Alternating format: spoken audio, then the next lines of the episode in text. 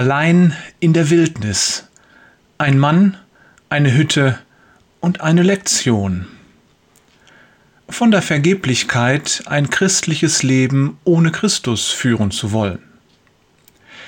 Dies ist die Geschichte eines Mannes, den es hinauszieht in die Einsamkeit und Ruhe der Wälder. Keine Termine, keine E-Mail und keine WhatsApp. Mindestens einen Monat lang. Hört sich das nicht verlockend an? Der Mann kauft eine Hütte draußen in den Bergen. Eine einfache Hütte mit einem einfachen Bett, einfachen Möbeln und einem einfachen Ofen. Er nimmt nicht viel mit, als er hinausfährt, hauptsächlich Bücher und Lebensmittel. Naja, die erste Woche ist genau so, wie er sich das erträumt hat. Ruhig, entspannt, einsam. Doch dann bricht der Winter ein. Viel früher als erwartet, viel stärker als all die Jahre zuvor, ohne Vorwarnung und quasi über Nacht. In der Hütte wird es kalt. Morgens beim Aufwachen kommt unser Held fast nicht aus dem Bett, denn der Holzboden fühlt sich an wie eine Eisfläche. Das Wasser zum Kaffeekochen ist gefroren und als er versucht, die eiserne Tür des Ofens zu öffnen, reißt er sich ein Stück Haut ab, weil er am eisig kalten Griff kleben bleibt. Seine fröhliche Stimmung sinkt rapide und nähert sich der Temperatur in der Hütte an. Was tun? Streichhölzer hat er dabei, Holz gehackt hat er leider nicht. Es kann doch keiner ahnen, dass es plötzlich so eisig kalt wird, rechtfertigt er sich missmutig vor sich selbst.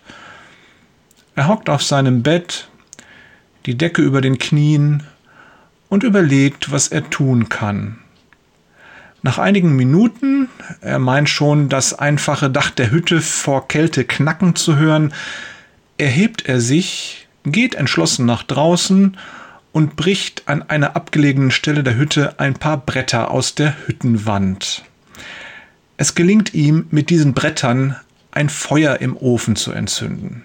Und tatsächlich, der Ofen wird warm, gibt sogar ein wenig Wärme an seine Umgebung ab. Das Kaffeewasser in der Blechkanne beginnt zu schmelzen.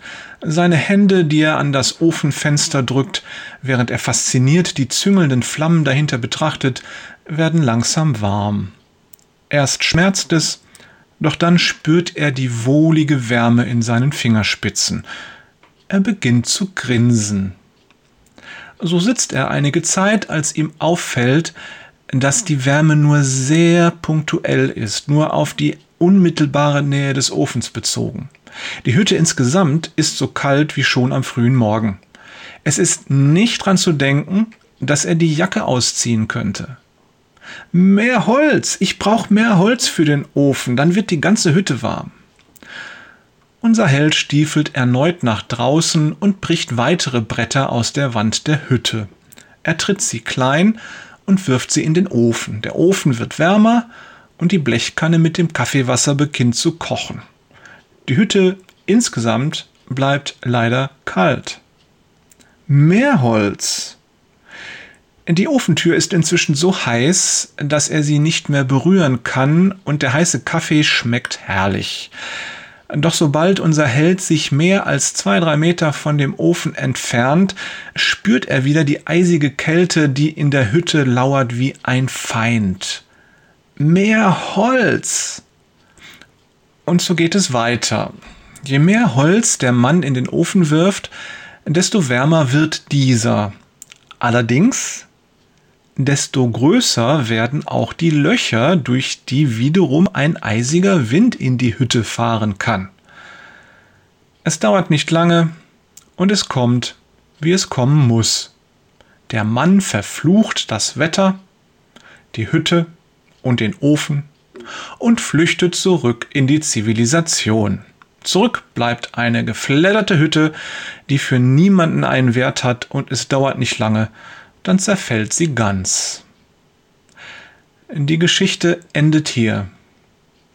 Gibt es auch einen Bezug zur Bibel und zum christlichen Leben? Die Vergeblichkeit, die der Mann empfindet, ist die Vergeblichkeit derer, die versuchen, das christliche Leben ohne Christus zu leben. Mit anderen Worten, wir können nicht aus eigener Kraft Gutes tun. Unsere selbstgemachten Pläne und Taten, so gut sie auch gemeint sind, haben immer Nebenwirkungen, leider oft negative. Was wir auch tun, selbst wenn wir unseren Zweck erreichen, streut ein Regen von Folgen um sich, die wir nicht bezwecken. Ich streue Brosamen für die Vögel und bereite beiläufig ein Frühstück für die Ratten von C.S. Lewis. Dazu kommt, dass wir oftmals mit dem Hintern wieder umstoßen, was wir mit den Händen aufgebaut haben. Wir brauchen Jesus und den Heiligen Geist, um nach Gottes Willen leben zu können. Nur mit Jesus können wir Licht sein für andere Menschen und nur mit ihm können wir die guten Werke tun, die der Vater für uns vorbereitet hat. Jesus sagt uns, ich bin der Weinstock und ihr seid die Reben. Wenn jemand in mir bleibt und ich in ihm bleibe, trägt er reiche Frucht. Ohne mich könnt ihr nichts tun. Johannes 15, Vers 5.